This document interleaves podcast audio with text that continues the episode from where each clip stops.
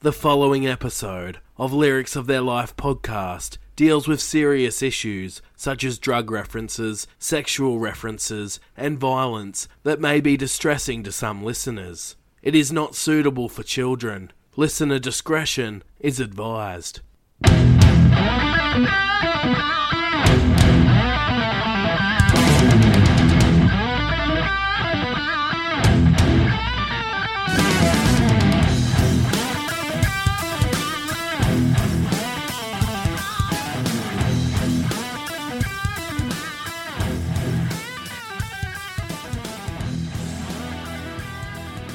Hello and welcome back to Lyrics of Their Life, the podcast that talks about the extraordinary lives lived by those that wrote or performed the songs we know and love.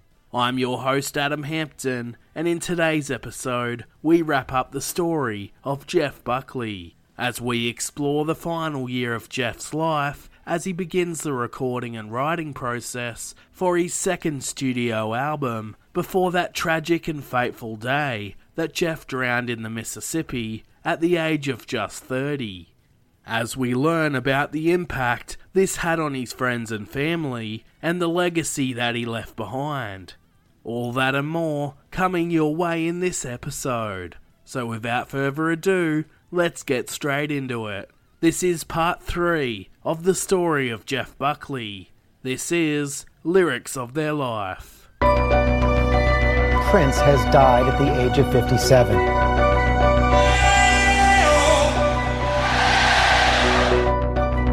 This is it. Sorry, Gary, but I was always the talented member of the band. Keep going, little girl. I will hit a man with glasses. I'm really happy for you. I'm gonna let you finish. But Beyonce had one of the best videos of all time. Former Beatle John Lennon, who was 40, was shot and killed last night outside his luxury apartment in New York. Has-beens shouldn't present fucking awards to gonna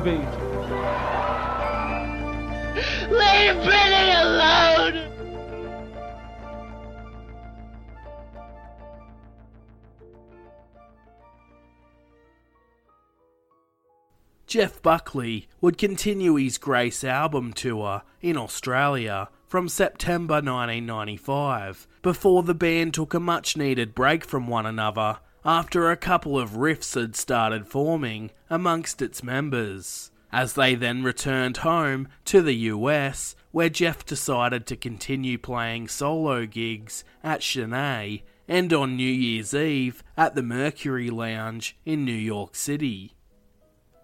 After their brief break, due to his popularity in Australia, Jeff with his band would travel back for more gigs in their capital cities and more rural areas, such as Newcastle, New South Wales, during February 1996, selling out six club shows in the space of just 15 minutes, and even performing a one off show in Auckland, New Zealand, calling it the Hard Luck Tour. But during a gig at the Coogee Bay Hotel in Sydney, New South Wales, on March 1st, 1996, drummer Matt Johnson and the band had reached their limit with him and had enough. This would sadly prove to be Matt Johnson's final gig with the band as they once again headed back home to the US in March. When they returned to the US, Jeff continued to play solo gigs for a few months, with the band being put on hold again until Jeff and the band could find a new drummer. Jeff would play as a solo artist in clubs, cafes, and bars like the good old days on what he called the Solo Phantom Tour, and was believed to have missed the old days of when nobody noticed him, as his gigs were now overcrowded at these smaller venues, and it took away the intimacy of the smaller gigs that he fell in love with in the first place. Most of all, Jeff loved playing in clubs to around 200 to 700 people and no more. Therefore, to limit the amount of people that would be showing up to his gigs, he would go by a range of hilarious sounding aliases to trick his audiences and would continually have to change them. These aliases included the Crackrobats, Father Demo, Smackrobiotic, The Half Speeds, Crit Club, Topless America, Martha and the Nicotines, a puppet show named Julio, and my personal favourite, called Possessed by Elves. This tactic, however, eventually wore off and people started to catch on to him. When speaking about these times, Jeff was quoted as saying, There was a time in my life not too long ago when I could show up in a cafe and simply do what I do make music, learn from performing my music, explore what it means to me, have fun while I irritate and or entertain an audience who don't know me or what I am about. In this situation I have that precious and irreplaceable luxury of failure, of risk, of surrender. I worked very hard to get this kind of thing together, this work forum. I loved it, and then I missed it when it disappeared. All I am doing is reclaiming it. It's crazy to think that a musician who had dreamed of becoming popular would turn fans away on purpose.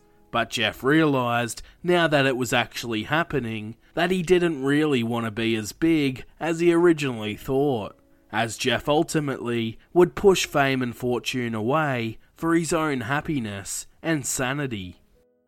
Guitarist Michael Tighe also observed Jeff's rejection of fame and said that Jeff was very conflicted about fame, and that while in some aspects he wanted it, in others he despised it.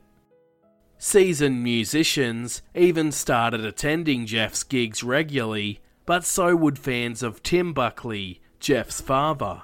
It's said that Tim Buckley fans would show up to Jeff's gigs and yell out, Yeah, Tim, or you're just like your father. However, this would frustrate Jeff and really pissed him off to the point that he would occasionally yell back at the fans and say, Fuck off, just fuck off. As Jeff hated the thought of living in his father's shadow or that he couldn't escape his father's influence. One fan recalled saying to Jeff, I used to know your dad, which Jeff replied, Well, I didn't. The issue of Jeff's abandonment by his father as a youngster would constantly come back to weigh him down. When Jeff found fame, he began to see articles written about him that read, like father, like son, comparing him to his dad, and he absolutely hated it. While live on radio, Jeff even admitted that his father abandoned him. When speaking about his father, Jeff was quoted as saying, Can I just say something? I don't hate my father, and I don't resent him existing. It's just something I've grown up with all my life, not being a part of the life that has so much energy over here and having my own. And then when you're a kid, people assume that you have no mind to be around, which at a very early age I did. It's my way of resisting people's trivialization of my music. If it should be known, and it should, I have a great, great admiration for Tim and what he did, and some things he did completely embarrassed me to hell. But the things that were great, I'll hold up against anything. But that's a respect as a fellow artist, because he really wasn't my father. My father was Ron Moorhead, which of course was Jeff's stepfather. As Jeff continues, but because I've done so many interviews and I look at the page, I think that the feeling that comes across, it's not accurate. It shouldn't be remembered as that because it looks very bitter. Jeff would also say in another interview about his father Tim that he spent many years wondering why he actually left, but as he got older and became a musician himself, he understood to a certain extent why he did, as Jeff was quoted as saying, I never got to fall in love with him, so it wouldn't mean the same to me. Compassion for him, and really pointed years of work and trying to find out what the fuck happened, and now I understand. I've got a really clear picture because I've had to smell it up close myself. During June 1996, Patti Smith would release her album Gone Again, which featured a collaboration with Jeff Buckley called Beneath the Southern Cross, as Jeff provided his soothing backing vocals for the song, with Patti thinking a lot of Jeff as a person and as a musician. During this time, Jeff also started writing songs for a potential second studio album that he was going to call My Sweetheart the Drunk. While Jeff, of course, enjoyed writing songs in his own time, at his own pace, he hated the pressure that his labels, Sony and Columbia Records, would place him under, saying to him that they needed a follow up album to Grace and that it needs to be even better and bigger, with bigger hits aimed more towards the American market. Jeff felt this overwhelming pressure and it significantly weighed him down for months to come. The label wanted Jeff to be the next biggest thing, but Jeff, to be honest, couldn't care less. He just wanted to do things his way and play to small crowds, not stadiums and arenas. He was exhausted after a two year long debut tour and was feeling burnt out as he began to struggle to write quality songs. As Jeff's ex, Liz Fraser, was quoted as saying, I mean, could you imagine what it would have been like for Jeffrey? Everybody wanted something from him. He couldn't help it. He just had something that you wanted. It didn't matter who you were. While working on the track, Beneath the Southern Cross with Patti Smith, Jeff also met musician Tom Verlaine of the New York rock band Television, with Verlaine also playing guitar on the album for a track called Fireflies. After befriending Verlaine and learning of his ability as a producer, Jeff requested if he would like to be the producer for My Sweetheart the Drunk, and Verlaine agreed. This was despite the label wanting to assign their own producer and Jeff going against their wishes. Recording sessions with Jeff, his band, and Verlaine began in Manhattan during mid 1996 with an American drummer named Eric Eidel filling in on drums during the session work. As Jeff worked on his own album, he also started collaborating more with others after he met the female lead singer of the Nymphs, Inger Lorre, while out at a bar, and the two quickly hit it off. Not too long after forming their friendship, Inger and Jeff both were included on a spoken word track called Angel Mine for a tribute album for writer Jack Kerouac. The album was titled Kerouac Kicks Joy Darkness and featured a range of big names such as Michael Stipe, Patti Smith, Steven Tyler, Johnny Depp, and many more. Inger Lorre would then leave the Nymphs to pursue a solo career, and due to her guitarist pulling out of her band's upcoming album, titled Transcendental Medication, Jeff would offer to fill in on guitar teaming with Inger and also displaying his vocals during the album. One song in particular, titled Yard of Blonde Girls, was originally written by Audrey Clark and Laurie Kramer during a project together called Pendulum Floors about Kramer's childhood friend who took their own life. But Inger Lorre decided to add a new verse to the track and placed it on her album with the new verse said to have been written about Jeff Buckley. Jeff loved the song so much that he even recorded a cover version with his own band during the recording sessions for My Sweetheart the Drunk. These recording sessions in Manhattan with Tom Verlaine lasted until early 1997, but Jeff was quite unsatisfied and frustrated with the quality of the tracks and wanted a more experimental and fresh approach for his new album, so he shelved the recording for now and instead tested the waters by playing some of these songs at a gig at the Knitting Factory on the 4th of February 1997. As Jeff would play the songs Jewel Box, Morning Theft, Everybody Here Wants You, The Sky is a Landfill, and Yard of Blonde Girls, all being played live for an audience for the very first time. Musician Lou Reed was actually in attendance one night and was impressed with Jeff, expressing to him that he would love to collaborate at some point down the track. When it came to reforming Jeff's band, he found the experience quite stressful and overwhelming, as his label Columbia Records were once again in his ear about making the best possible record. Eventually, fill in drummer Eric Eidel was let go of, and a new permanent drummer was appointed, named Parker Kindred. Parker Kindred had found out about the role through his mutual friend Mick Grondahl and would make his debut for Jeff's band on the 9th of February 1997 at a bar called Arlene's Grocery on the Lower East Side of Manhattan. Jeff then featured on a spoken word album called Closed on Account of Rabies as a tribute to writer and poet Edgar Allan Poe for the poem titled Ulalume, with other poems being read on the album by Iggy Pop, Deborah Harry, and Christopher Walken. This would actually prove to be Jeff's final recording while in New York City.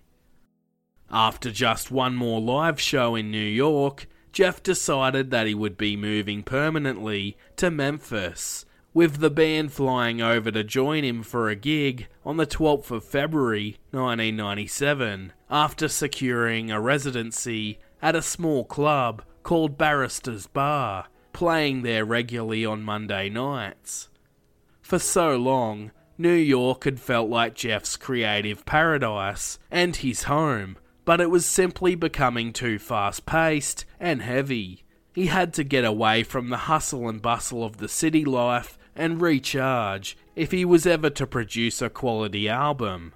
As Parker Kindred spoke about New York and Jeff's relationship, and was quoted as saying, I know that he needed to get out of there. He was going insane. On a good day, the city's the place to be, but on a bad day, it can eat your soul. The biggest reason for him leaving was that he needed to write some music, and he couldn't do it here. And there's just a lot of temptation, I think. He was just trying to isolate himself. Jeff had made the move to Memphis after his close friend, David Shouse, of the band The Grifters, suggested he do so, and inspired him to seek a sound similar to his band The Grifters for his next album, as The Grifters, who often performed as a support act for Jeff Buckley at his gigs, played a mix of melody and harsh rock and roll rhythm sections, which really appealed to Jeff at the time. Jeff didn't want to make a cut copy replica of Grace like his label wanted him to. He instead wanted to shock his fans with his next release and was up for the challenge of trying something new and exciting, like playing rock or edgier music instead of pop ballads, no matter what pressure was thrown at him from his label. Memphis would open Jeff up to new ideas for his songs, and despite writing loads of tracks, he said he experienced severe writer's block, with the quality of his lyrics still not feeling enough for him. Jeff's girlfriend Joanne Wasser would remain in New York, allowing Jeff to focus on his music at the time, as they shared a long distance relationship. Despite struggling with writer's block and being on his own, Jeff told his bandmates, who were back in LA and New York, that he was doing great. It was clear to see at this point that Jeff was potentially looking for a way out of his record deal with Columbia, and that he perhaps was looking to go down an independent route if they were to keep pushing him. As Jeff once said about the music industry and labels, that the music industry, quote, loves to kill artists who don't subscribe to their ways and express their own values or talk poetically. We are totally devalued. This was often thought to be the reason why Jeff never made it as a household name in his home country of the USA when he was alive, being far too outspoken and free thinking as he wouldn't take orders from Columbia Records and go against his morals and values in exchange for success or becoming a famed artist who he simply isn't. In the early days when he moved to Memphis, at first Jeff was enjoying performing solo or with his band on Monday nights at Barrister's Bar, as it was a fresh audience that didn't necessarily know of his music or who he actually was. But after a number of gigs there, word started to get out, and a number of his die-hard fans from LA and New York began to travel up to see him perform in Memphis all the time. While he appreciated the support of his fans for making the effort to travel out, it took away that fresh and exciting feeling of appealing to a new fan base and the whole purpose of the escape to Memphis. With Jeff recording My Sweetheart the Drunk at Easley McCain Recording Studio during February 1997 in Memphis, Jeff would grow tired of the process and the pressure by Columbia and Sony Records, and was very unhappy with what they had produced as a band so far once again. With drummer Parker Kindred quoted as saying, I think there was just a lot of chaos going on in his life when we tried to record this record, and the recordings weren't sounding too great. The labels had been so pushy and relentless that Jeff was believed to have entered a bad bout of depression at this time, while Jeff started clashing with his bandmates once again in intense and fiery exchanges during their recording sessions, causing rifts in the band, which actually led Michael Tighe, Mick Grondahl, and Parker Kindred to jump on a plane back to New York to leave Jeff to be on his own so he could calm down. Jeff also decided to sack Tom Verlaine as producer and recalled Andy Wallace back into the fold as his replacement, who of course was the producer for Grace, which no doubt would have made the label happy. But this also would have been frustrating for Jeff as he was looking to produce a different sounding album, with all due respect to the work of Wallace in the past as it appeared that Jeff had become worn out by the process and decided to give in and relieve some of his own stress by pleasing his label's requests. While living in Memphis, Jeff would settle in and move into a suburban neighborhood. He would rent himself an old white shotgun shack or shotgun house, known for being a small and narrow rectangular shaped house which were very popular at the end of the American Civil War in 1865 to the 1920s in the southern parts of the United States. Despite the house being quite basic and run down, requiring a lot of TLC, Jeff actually loved it that much that he even phoned up the owner and inquired about buying it, as he enjoyed the quieter life.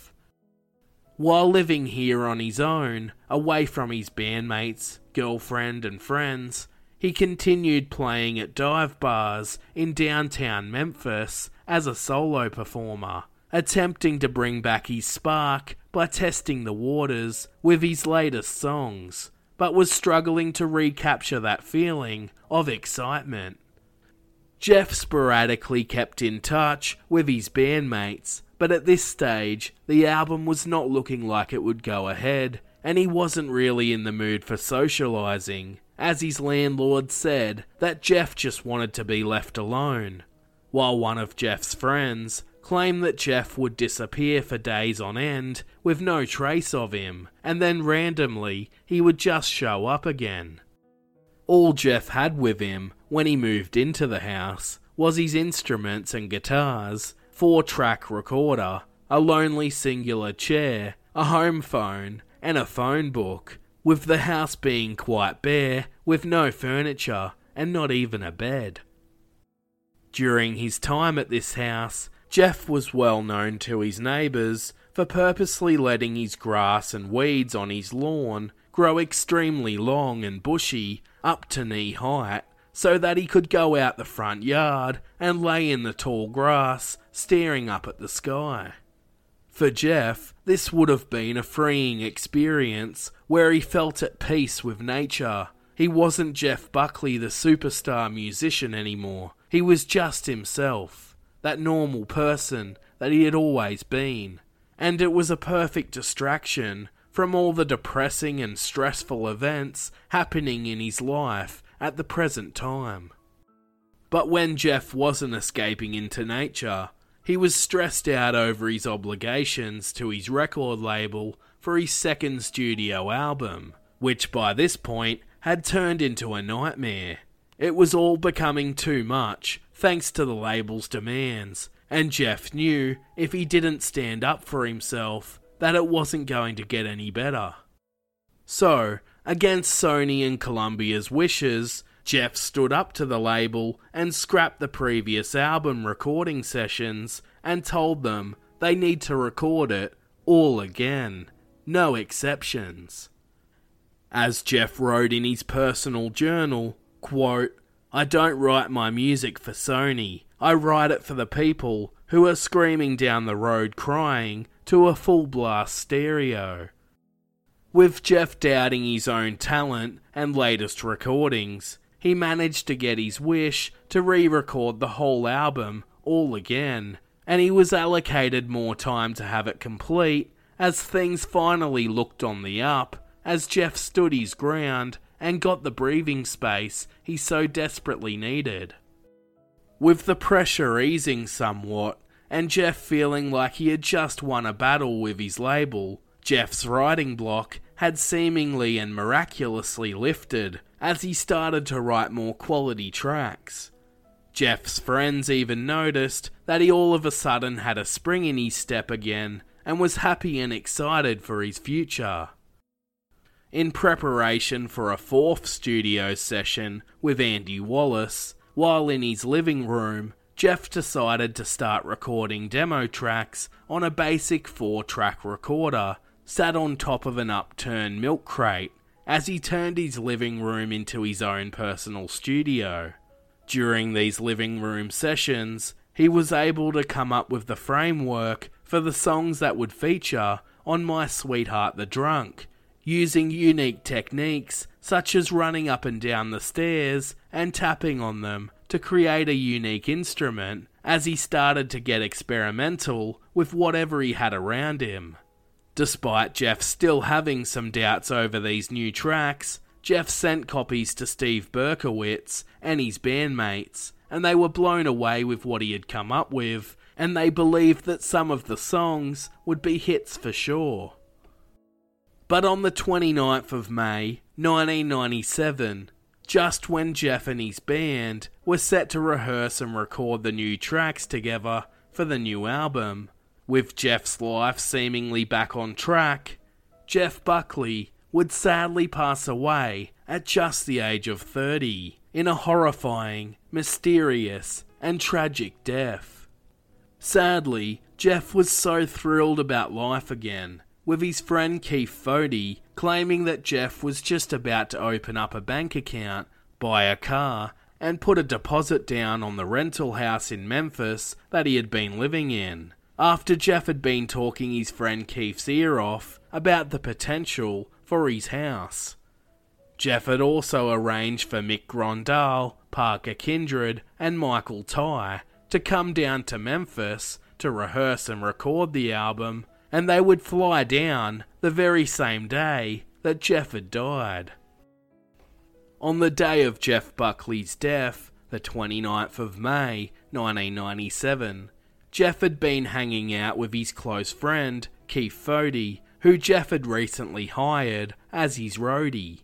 Jeff and his band were booked in to rehearse and record their new album, and Foti and Jeff decided to arrive early so they could jam together on drums and guitar before the others arrive.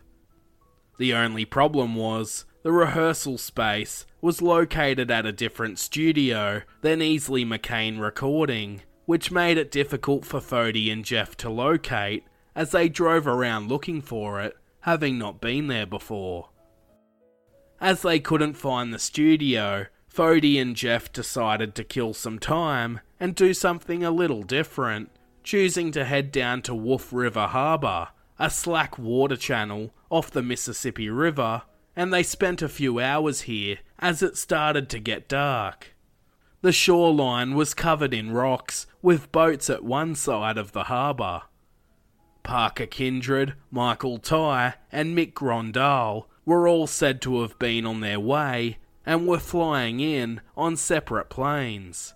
Parker Kindred would be the first to arrive in Memphis, and when he arrived at the studio, he couldn't locate Jeff. He questioned someone if they knew where he was, and Parker was told that he's with Keith Foti. Parker assumed that they might be at Jeff's house and arrived to find that no one was there again and couldn't locate him anywhere, so he decided to wait at Jeff's house. Ten minutes later, Parker received a phone call from Keith Foti saying that, quote, Jeff's gone under in the river, come down right away.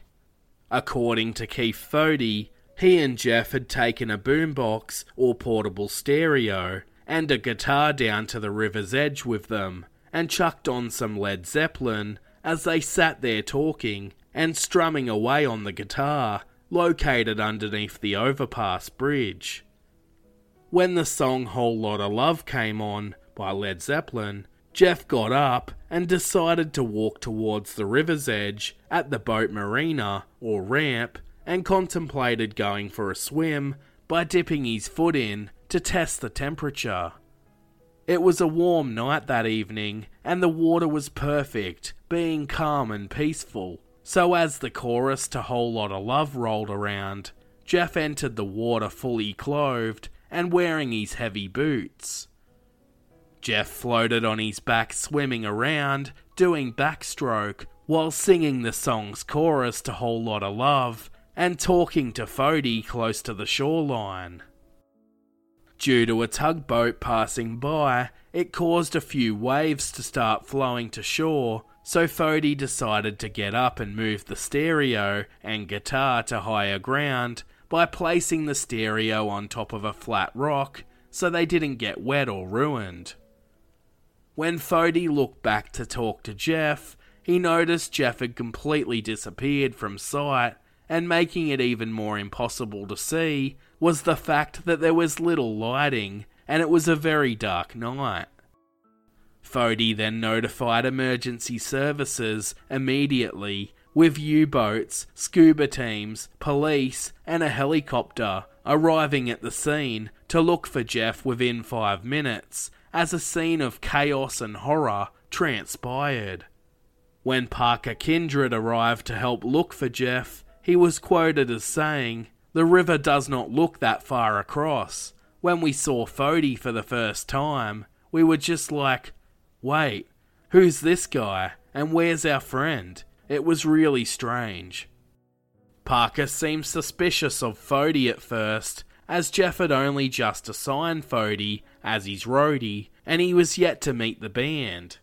Michael Tighe arrived slightly late to Memphis and said that it was always a spin out to think that while he was touching down in Memphis on the plane, that Jeff was drowning in the river, which would always stick with him and devastate him.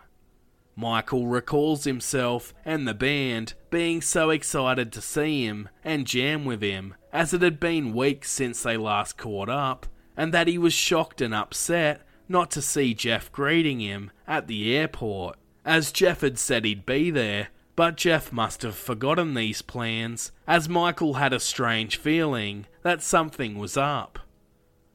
Jeff's mother, Mary Guibert, was also notified by the Memphis Police Department that Jeff was missing, receiving the dreaded call that no mother should ever have to experience.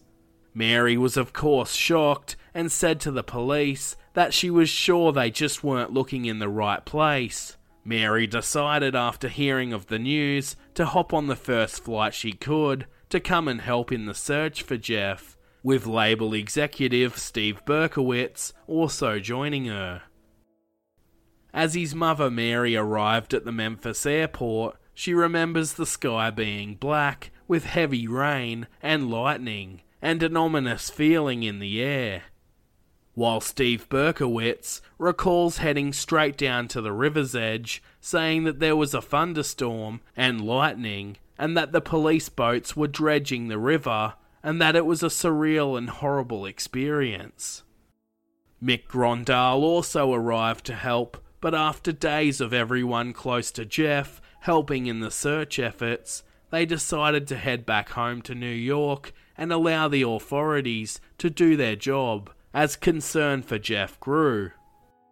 As the news hit about Jeff's disappearance on the mainstream media, radio, MTV, and newspapers, horrible stories started to circulate claiming that Jeff had been drunk or on drugs or that it was a suicide attempt. But these were all just claims with no evidence to back them up, as Jeff's body hadn't even been found yet while one particular newspaper headline read, Musician Missing After Wading into Harbour. When details emerged, people were stunned that Jeff would go into the water fully clothed. Former drummer for Jeff, Matt Johnson, claimed that it was actually typical for Jeff to go in for a swim with clothes and shoes on. With Jeff still missing, devastated fans would hold candlelight vigils outside Sin-é, with friends and family also attending.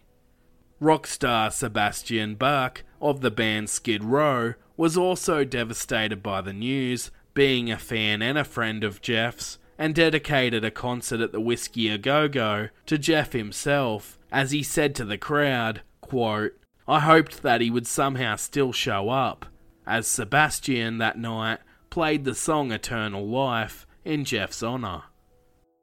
The search for Jeff Buckley went on for around six days as the police and scuba crews scoured the murky waters of the Mississippi. Then on June 4th, 1997, a passenger on board one of the largest steamboats on the Mississippi, known as the American Queen, noticed a body entangled in debris and branches located near the shoreline of Mud Island in Harbour Town. When authorities went to investigate the sighting, they recovered the body and later confirmed that it was in fact the body of Jeff Buckley, and that his body had travelled a few hundred yards downstream from where he first stepped into the river at the marina ramp nearby to Beale Street at Wolf River Harbour.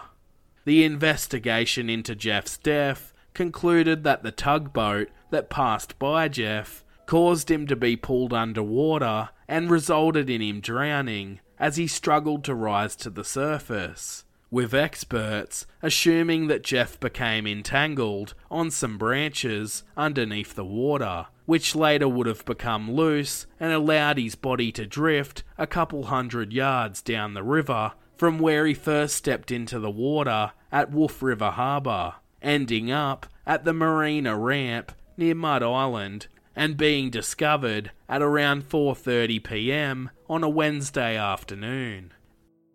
An autopsy or coroner's report found that no drugs or alcohol were in his system at the time and it was concluded as a death by accidental drowning, with the murky water being deemed more dangerous than first thought due to the debris that lay under the water. Due to the nature of Jeff's death and how sudden and unexpected it was, it raised many questions and still remains one of the most unusual and mysterious deaths in music history. Few claim that foul play may have been the cause, but these claims were quickly dismissed, while Jeff's friends, family, bandmates, and experts all ruled out the possibility of suicide, despite some raising this question due to Jeff once teasing or joking about the topic during an interview, and also being quite depressed due to his newfound fame and pressure from his label.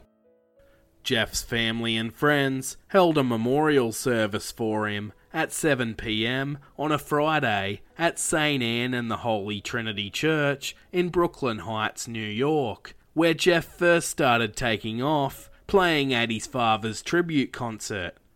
The service was open to all of his fans and was attended by his mother Mary, Steve Berkowitz, and band members, friends, and family, as they paid tribute to Jeff's wonderful but short career and the amazing life that he led. After Jeff's death was announced, a distraught Mother Mary was quoted as saying, I'm probably one of the only mums in rock history, one of a few anyway, that has a coroner's report that says there were no drugs or no alcohol. As Jeff had passed away, before being able to fill out an official will, his estate transferred over to his mother Mary, giving her control over what could be released of Jeff's, including his music. Mary quickly discovered that Sony were planning on releasing the recordings from the Tom Verlaine sessions and were planning on renaming the second studio album Sketches for My Sweetheart the Drunk after they had been adjusting the mixes of the tracks and mastering them. Mary and Jeff's bandmates were furious at Sony for this, as Jeff didn't want these tracks to be heard as he wasn't satisfied with them before his passing, which prompted Mary to seek legal action to stop Sony releasing the album. But after much discussion, Mary would allow Sony to go through with the release as they hadn't yet received their return on their investment on Jeff Buckley's contract, but on one condition that as long as they only released the tracks that were quality, mostly finished, and as they were on the original demo recordings without being polished up, as Mary was quoted as saying, if this was his body here and we were preparing it for his funeral, we would not put him in a suit. We would put him in a flower shirt and some black jeans and his Doc Martens and leave his hair all mussed up. Meaning, of course, that they shouldn't alter the way the recording sounded. Sketches for My Sweetheart the Drunk would be officially released on the 26th of May 1998 as a posthumous compilation album, which included a double sided 20 track album with Jeff's former bandmates, Mother Mary, Chris Cornell of Soundgarden, and friend Michael J. Clouse, all overseeing the album's production and release to ensure it would best represent Jeff's legacy. In Australia, where he had been the most popular, the album charted at number one and went double platinum there, while it also reached number six in France, who were also huge Jeff Buckley fans, followed by New Zealand and the UK at both number seven. Sketches for My Sweetheart the Drunk displayed Jeff's incredible relaxing vocals and the different directions he possibly could have went down if he had have lived on. With Michael Tighe telling Mojo magazine, quote, he definitely wanted to make a much grittier album than Grace. He often would say that he wanted to make music that would scare people, and he was into the idea of dividing his audience. He knew that a lot of his audience wouldn't like this album and he was energized and excited by that. Standout tracks from sketches for My Sweetheart the Drunk included the beautiful laid back soul type track titled Everybody Here Wants You, which was written for Jeff's girlfriend at the time, Joanne Wasser, while other standouts from the album included The Sky is a Landfill, You and I, New Year's Prayer, Opened Once, and a cover of Yard of Blonde Girls. Some of the tracks on the album significantly highlight the influences Jeff was drawing from at the time, with the song Nightmares by the Sea having an almost Nirvana or Kurt Cobain type feel to it, similar to Come As You Are, as Jeff sings about how young love can be naive, mistaking sex and physical attraction for love, with the female character in the song falling for a male character, but the woman in question not necessarily knowing what she is getting into, as the male doesn't feel the same for her. While the track Witch's Rave appears to draw from one of Jeff's personal favourite bands, being the Smiths, while the other track, I Know We Could Be So Happy Baby, sounds very similar to the style of Led Zeppelin, another of Jeff's favourites. The track Morning Theft is said to be about Jeff's relationship with Liz Fraser, with this almost being confirmed in the line, Your precious daughter in the other room, asleep, which of course is a reference to Liz having a daughter to her ex partner and Cocteau Twins bandmate, Robin Guthrie. The track You and I is a beautiful but eerie track that sees Jeff show off his incredible haunting vocals with little to no music to accompany him other than a slight eerie tone ringing throughout the track in the background and is well worth a listen. The song New Year's Prayer was cited for its potential influence by Led Zeppelin musically and was actually based off of a poem that Jeff wrote titled My New Year's Eve Prayer, which he read live at the New Year's Day Poetry Marathon at St. Mark's Church in New York City on January 1st, 1995.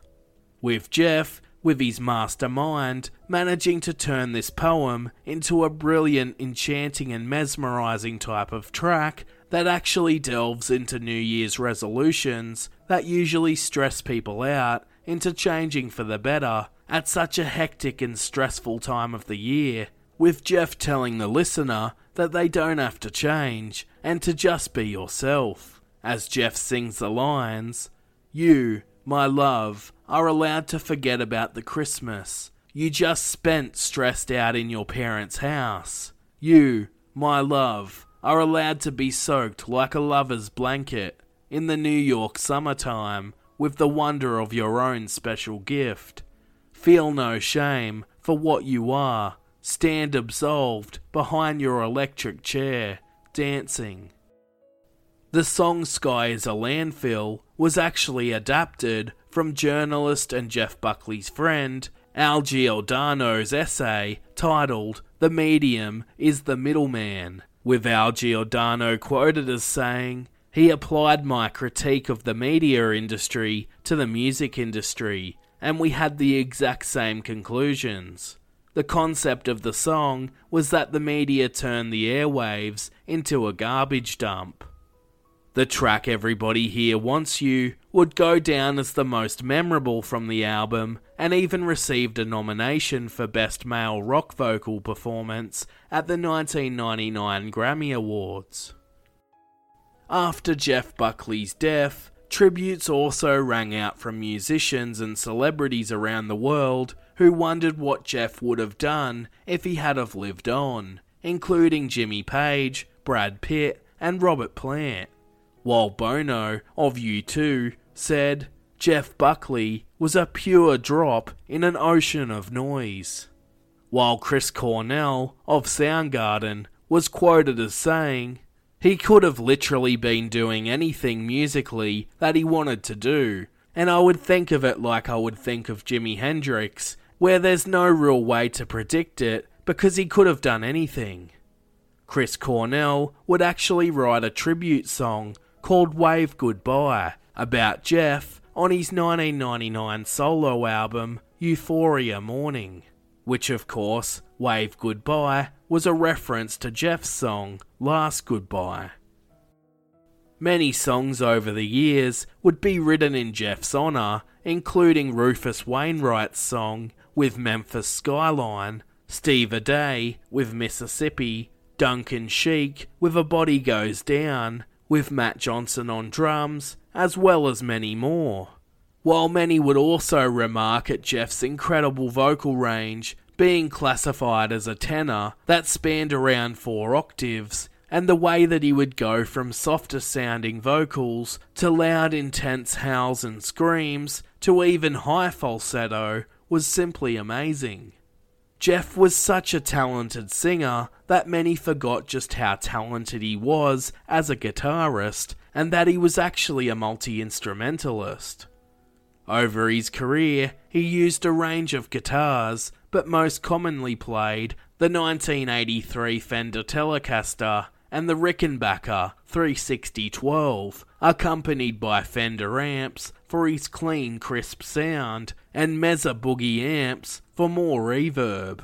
In regards to other instruments that Jeff could play, He even played the dobro resonator guitar, bass, organ, the dulcimer fretted string instrument, Indian tabla drums, the Indian Esraj string instrument, mandolin, harmonica, and the pump organ harmonium, which he all used throughout his career. Jeff Steff would also hit his former bandmates hard, as former drummer of Jeff's, Matt Johnson, said some beautiful things about Jeff, claiming that his music is like an awakening, and that the album Grace was amazing, as he was quoted as saying, he could awaken people's sense of who they were and their own passions. It's even hard to listen to that record, there's so much longing in it. There's a deep yearning for a connection to the source that's there. And you feel like doing something that you never do when you listen to music like that. It's like, why do I live in this track? Why do I wake up at the same time every morning? Why am I a creature of habit? Jeff's manager, Dave Lory, was shocked by the news of Jeff's death and told Mojo magazine, quote, Putting the phone down, I felt like I'd let go of a life belt at sea, a slow motion pulse of panic and confusion. Dave then went on to say how he comforted some employees of his that were connected to Jeff at Sony, but that some Sony executives crossed the line with how unfazed they seemed about his death, as they were more keen to push the new album for Sony's financial gain. While Jeff's friend, Tammy Schaus, told Mojo magazine that Jeff had told her that he thought his time was coming to an end here on Earth, as she said, quote, I feel like Memphis walked him down the aisle because he was dreaming about his death and he knew that something was up, and he felt it. With Jeff's death due to drowning coming under the spotlight, many began to look into Jeff's lyrics, finding some eerie and strange similarities in multiple songs of his that concern some of his listeners, as Jeff often wrote songs based off of his dreams, potentially meaning that Jeff perhaps dreamt of his death before it had even occurred, with the lines in the song so real, reading, And I couldn't awake from the nightmare that sucked me in and pulled me under which of course is eerily similar to the tugboat dragging him under the water and his struggle to resurface. The track Dream Brother also has a line that reads, Asleep in the sand with the ocean washing over me, with Jeff, of course, being found on the shoreline.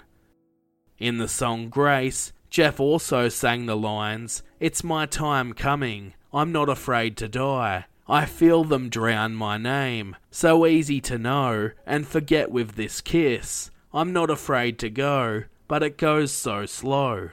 While of course Jeff was also referring to relationships in these songs and using drowning type metaphors to explain the way he was feeling, it's quite interesting that Jeff chose these words and on multiple occasions. Whether it's anything to be taken seriously or not, or just a coincidence, it's quite interesting nonetheless. With Mark Foster of the band Foster the People was interviewed by NME in 2012 and was quoted as saying, He drowned, and in this song it seems like he's talking about drowning, which used to make me cry because I couldn't believe he was dead and that he was talking about it in the song, like a self fulfilling prophecy. Jeff's girlfriend, and rumoured to be even fiance at the time, Joanne Wasser, said about Jeff, quote, It was such a traumatic experience of loss. I needed to grieve, but I didn't know how.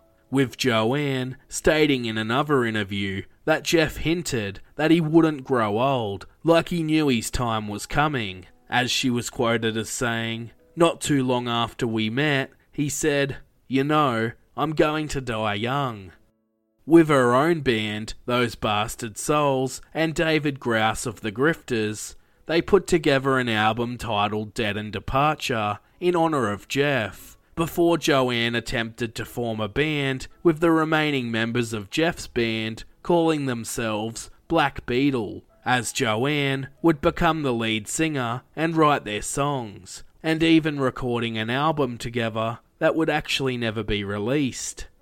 Joanne had been frightened to sing at first, but picked it up quickly, as she was quoted as saying, I found singing terrifying at first. I didn't know about the boundaries of my voice, and I had no idea what words I wanted to say.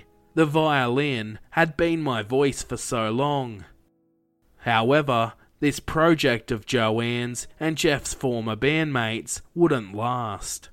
Joanne Wasser would go on to have a solid career as a musician under the stage name as Joanne as Policewoman, but it would be a tough one in regards to her own personal life.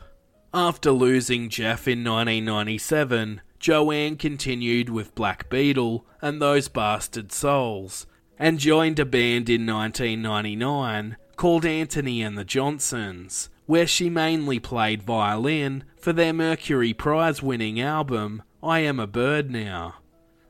In 2001, Those Bastard Souls split up, followed by Black Beetle in 2002, leaving Joanne to go solo, playing guitar and singing her own songs before performing under the name Joanne as Policewoman, which of course was backed by her own personal band. Together as Joanne as Policewoman, they released an EP before Joanne toured with Rufus Wainwright and Joseph Arthur.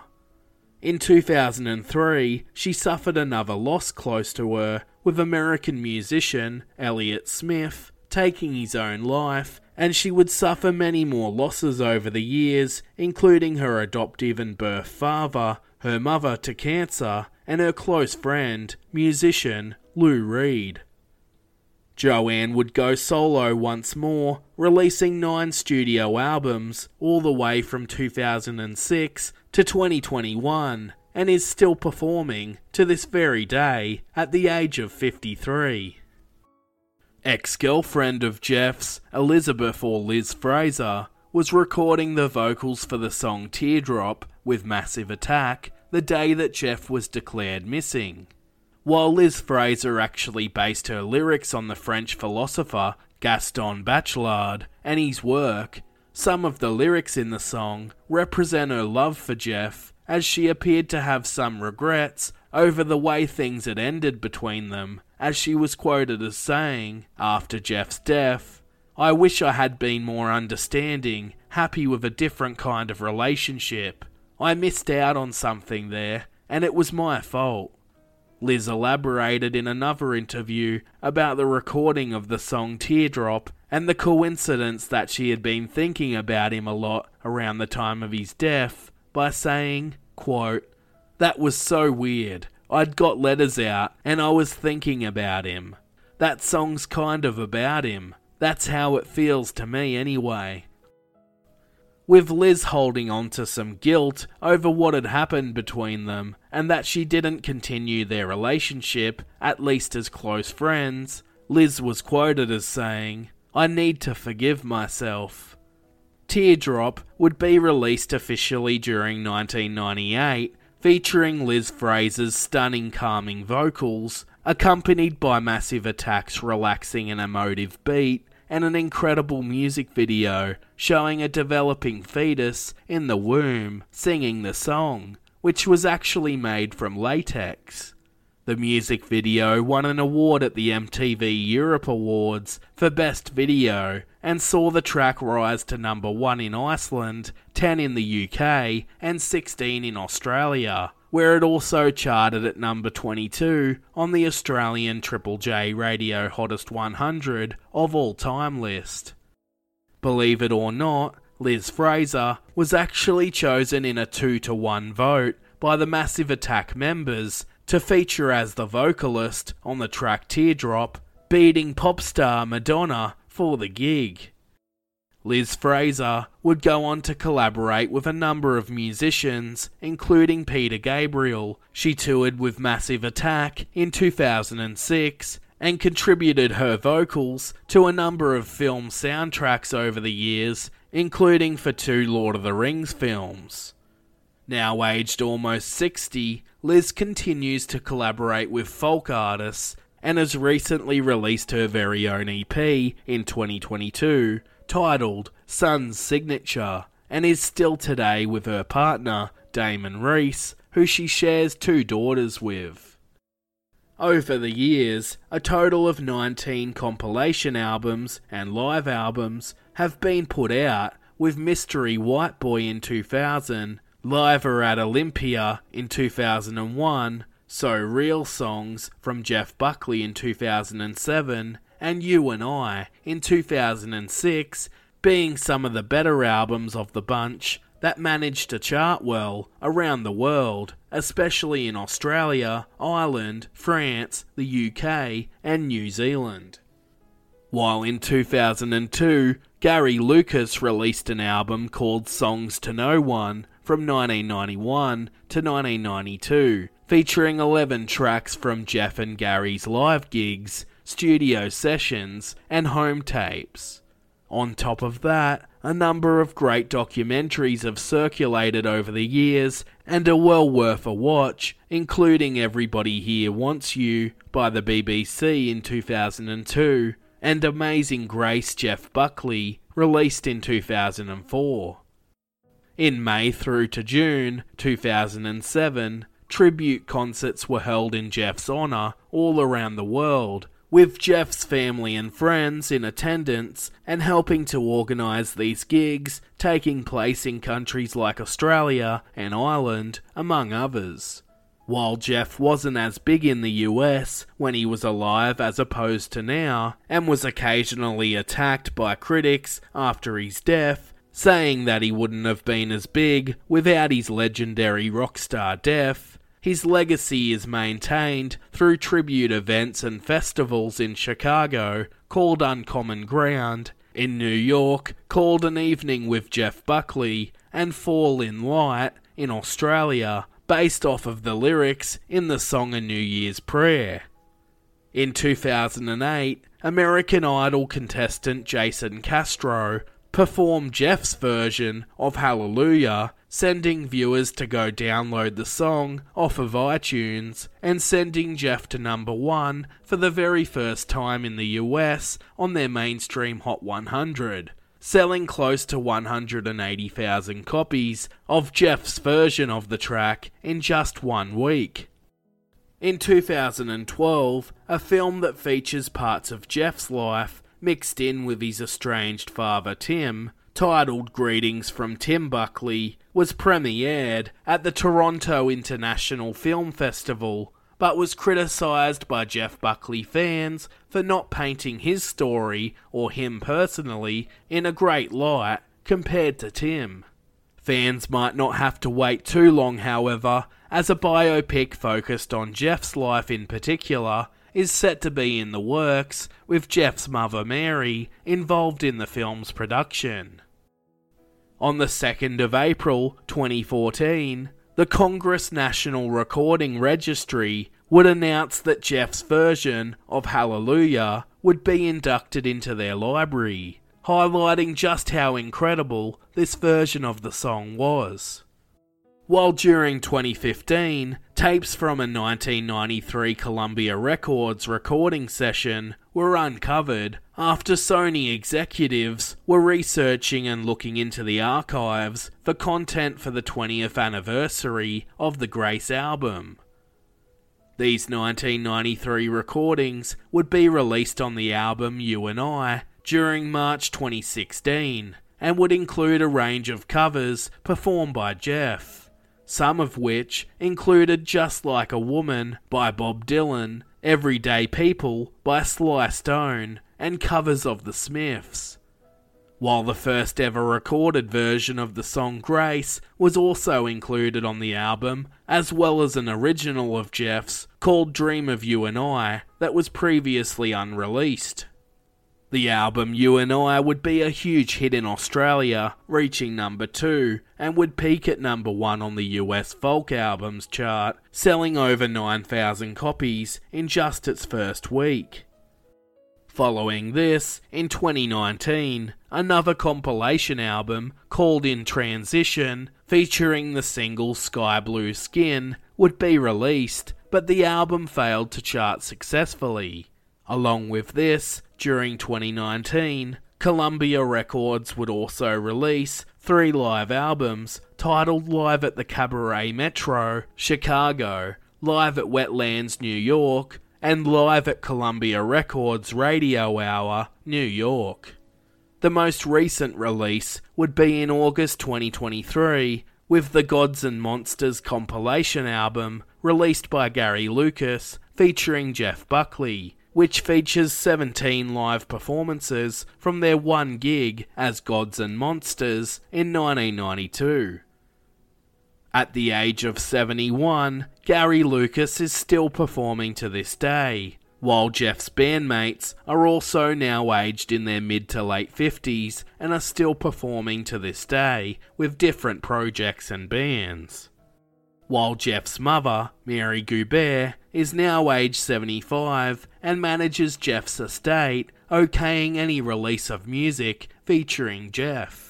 While Mary also runs the non for profit organisation Road Recovery, designed to help those struggling in the music business with addiction problems leading to death and educating them on how to avoid these risky behaviours. Today, Jeff Buckley's legacy still burns strong, despite somewhat fading as the years go on. Jeff is still held in high regard in countries like Australia, the UK, Portugal, and Ireland, while he is actually more famous in the US after his death than before he actually passed away.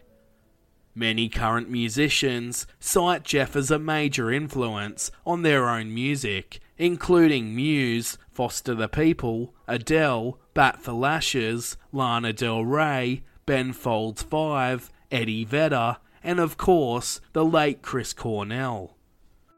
While Jeff may sadly be gone, we are luckily left with some of his unreleased material, which is set to be released slowly over the coming years by his mother Mary. 26 years on from Jeff's tragic passing, if he had have lived on, he would have been around the age of 56 in November of 2023. Jeff was not only an incredible person, but an incredible musician, as he pushed fame away for his own happiness, playing smaller gigs and performing for the pure joy that it brought him, rather than for the paycheck. Jeff was known as a kind and intelligent man that was simply taken way too soon. He wasn't your typical cookie cutter artist, and he was very unique and determined to do things his way, having his own strong opinions on matters within society, and wasn't able to be misled by what his label wanted him to portray. While Jeff only got to release one album while he was alive, the impact that songs like Eternal Life, Grace, Last Goodbye, and his cover of Hallelujah will live on through mediums such as film and TV, and for simply highlighting Jeff's incredibly soothing and haunting vocals, his highly skillful guitar playing, and his exceptional and poetic lyrical ability. To this day, he still has 3.5 million monthly listeners on Spotify, while his album Grace will forever live on as one of the greatest albums of all time while his life story in itself is one that is incredibly interesting, especially the mystery and poetic way that Jeff passed away, as he of course entered the harbour listening to his favourite band, Led Zeppelin, which is a story that continues to intrigue and invite new listeners to discover what an incredible catalogue of music that Jeff had.